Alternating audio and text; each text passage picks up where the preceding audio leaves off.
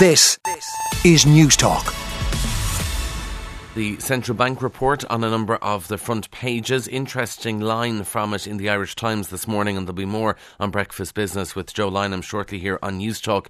But the Central Bank is warning against salary increases. They're about the only ones now because everyone else is looking for a salary increase. But the Central Bank says there shouldn't be salary increases to keep up with soaring consumer prices. It cautions that such a move may result in a longer period of harmfully higher inflation. So a bit of a vicious circle there, where you give people more money to cope with inflation, but because you give people more money to cope with inflation, inflation goes higher. Work out that circle. Irish inflation, currently running at a 4-decade high, is expected to peak at 8% during the summer, according to Mark Cassidy of the Central Bank. Central Bank report also on the front of the Irish Independent. They look at the recession. The war in Ukraine will hit the Irish economy hard, but it will not lead to a recession, the Central Bank has predicted. Economists are warning that growth, of course, we great hopes of growth with the Irish economy before the war in Ukraine, but growth will slow sharply for the rest of the year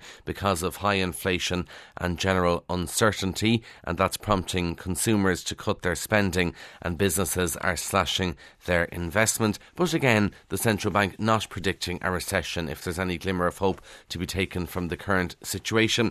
Irish Examiner leads with the Graham Dwyer ruling yesterday. A landmark European court ruling in the Graham Dwyer case significantly tilts the balance in favour of criminals. Former Garda bosses have said families of homicide victims said that some murders could go unsolved as a result, adding that it was common sense that the protection of life should take precedence over rights to privacy. And you do get the sense that there are plenty of people who've been through the court system who are poring over this, or rather their lawyers are poring over this ruling yesterday and thinking, how does it affect them? It'll all go to the Court of Appeal now to see what happens with it. But all of the legal experts saying that it is helpful to Graham Dwyer's case, but not obviously a fait accompli. The Irish Daily Mail mystery engulfs Tony Houlihan's €187,000 job at Trinity. This story first broke in the Irish Independent yesterday. It got a lot of heat yesterday, and it's the front of the Mail this morning. None of the coalition leaders were aware that the Department of Health is going to fork out €187,000 a year for Tony Houlihan to take on a new job at Trinity College Dublin. None of the coalition leaders were aware until reports appeared in the media yesterday. The Department of Health last night repeatedly refused, according to the Mail, to clarify who signed off on the outgoing Chief Medical Officer's controversial secondment. Well, this should be easy to answer. I mean, the Health Minister, Stephen Donnelly, will be on News Talk Breakfast this morning. Surely he knows, so we should have an answer by 9am as to who signed off on it. There would obviously be questions to answer if the Minister for Health wasn't told what the Department of Health was signing off on, but yesterday the Taoiseach Micheál Martin telling the Dáil that he had no hand, act nor part in the decision. So who signed off on it? I'm sure Stephen Donnelly will tell everyone this morning who did, and that'll put an end to that question. The court proceedings yesterday involving Jim Mansfield Jr. on a number of the front pages. The Irish Sun, cash is kin. The Irish Daily Star, €4.5 million loot cases, and the Irish Daily Mirror, Kinahan, €4.5 million cash in suitcases.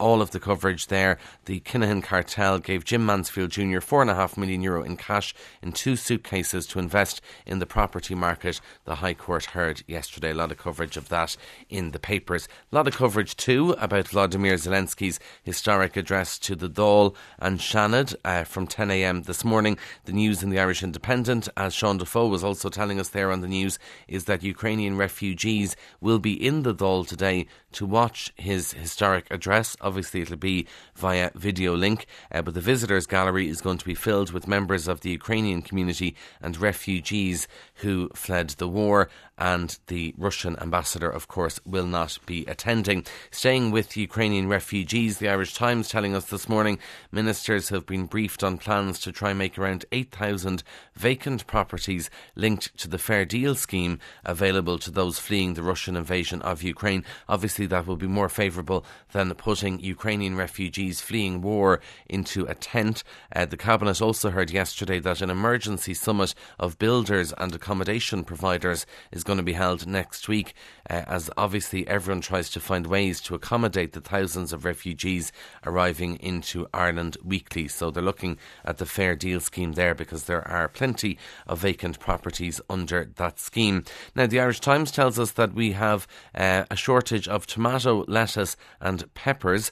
Ireland experiencing a shortage of glasshouse crops because, unfortunately, there's a perfect storm, rising fuel costs and also torrential rain in Spain. And a number of supermarkets have now put up signs warning of supply issues. A sign in Lidl says it is short-stocked on some tomatoes due to unseasonably wet weather in Spain. And a sign has gone up in SuperValu saying that most tomatoes, peppers, lettuce and broccoli are unavailable due to reasons beyond our control. I got a load of veg for soup yesterday in the supermarket. Wasn't aware of this problem, but this is something to be aware of when you go in, because fuel prices, rain in Spain, Tesco also confirming the impact on some produce, but hoped that the Irish tomato harvest in the coming weeks will improve availability there. Maybe Eamon Ryan was right to say get tomato plants growing in your houses, because there's a shortage here.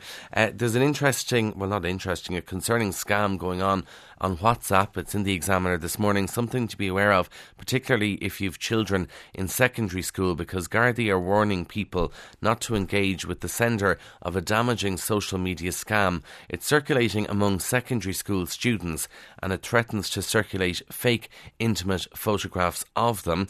The scam, circulating via a WhatsApp text message and impacting on schools around the country, attempts to blackmail unsuspecting victims by claiming that it will share the images online. It's been happening around the country, and Gardaí in Limerick are advising people with smartphones to be on their guard. So they send a message to your WhatsApp, it comes from an unknown number, and they will say that they have inappropriate photos of the student. So it's just amazing the amount of scams going on. I got 3 calls yesterday from a number in somewhere in Africa, I can't remember where, definitely 3 scam calls. Daffodils are in the papers as well, because in the Telegraph this morning, this is just a bonkers story. A council cut down and removed 1,000 daffodils from a park in a move that's been branded totally bonkers by residents who described the move as vandalism and called for those responsible to be sacked. The reason why the daffodils were cut down, now they're beautiful, obviously lovely daffodils out at the moment, the reason why they were cut down was they were worried, this is PC gone mad, they were worried, or nanny state gone mad I should say, concerned that children would eat the daffodils and get sick. And that's the reason why they cut them down. I mean, obviously, these children have parents or guardians who could tell them, please don't eat the daffodils.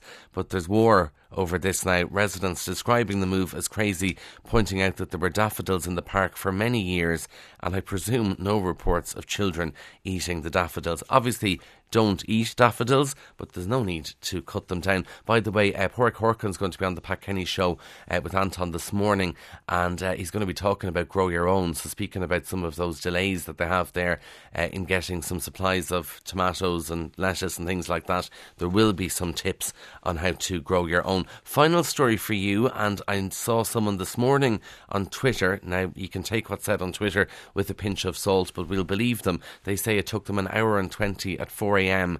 to get through security, because obviously there have been queues at Dublin Airport. Well, there are extreme measures across the water, because in the Times of London we're told that the head of one of the UK's biggest airports has resigned after days of travel chaos.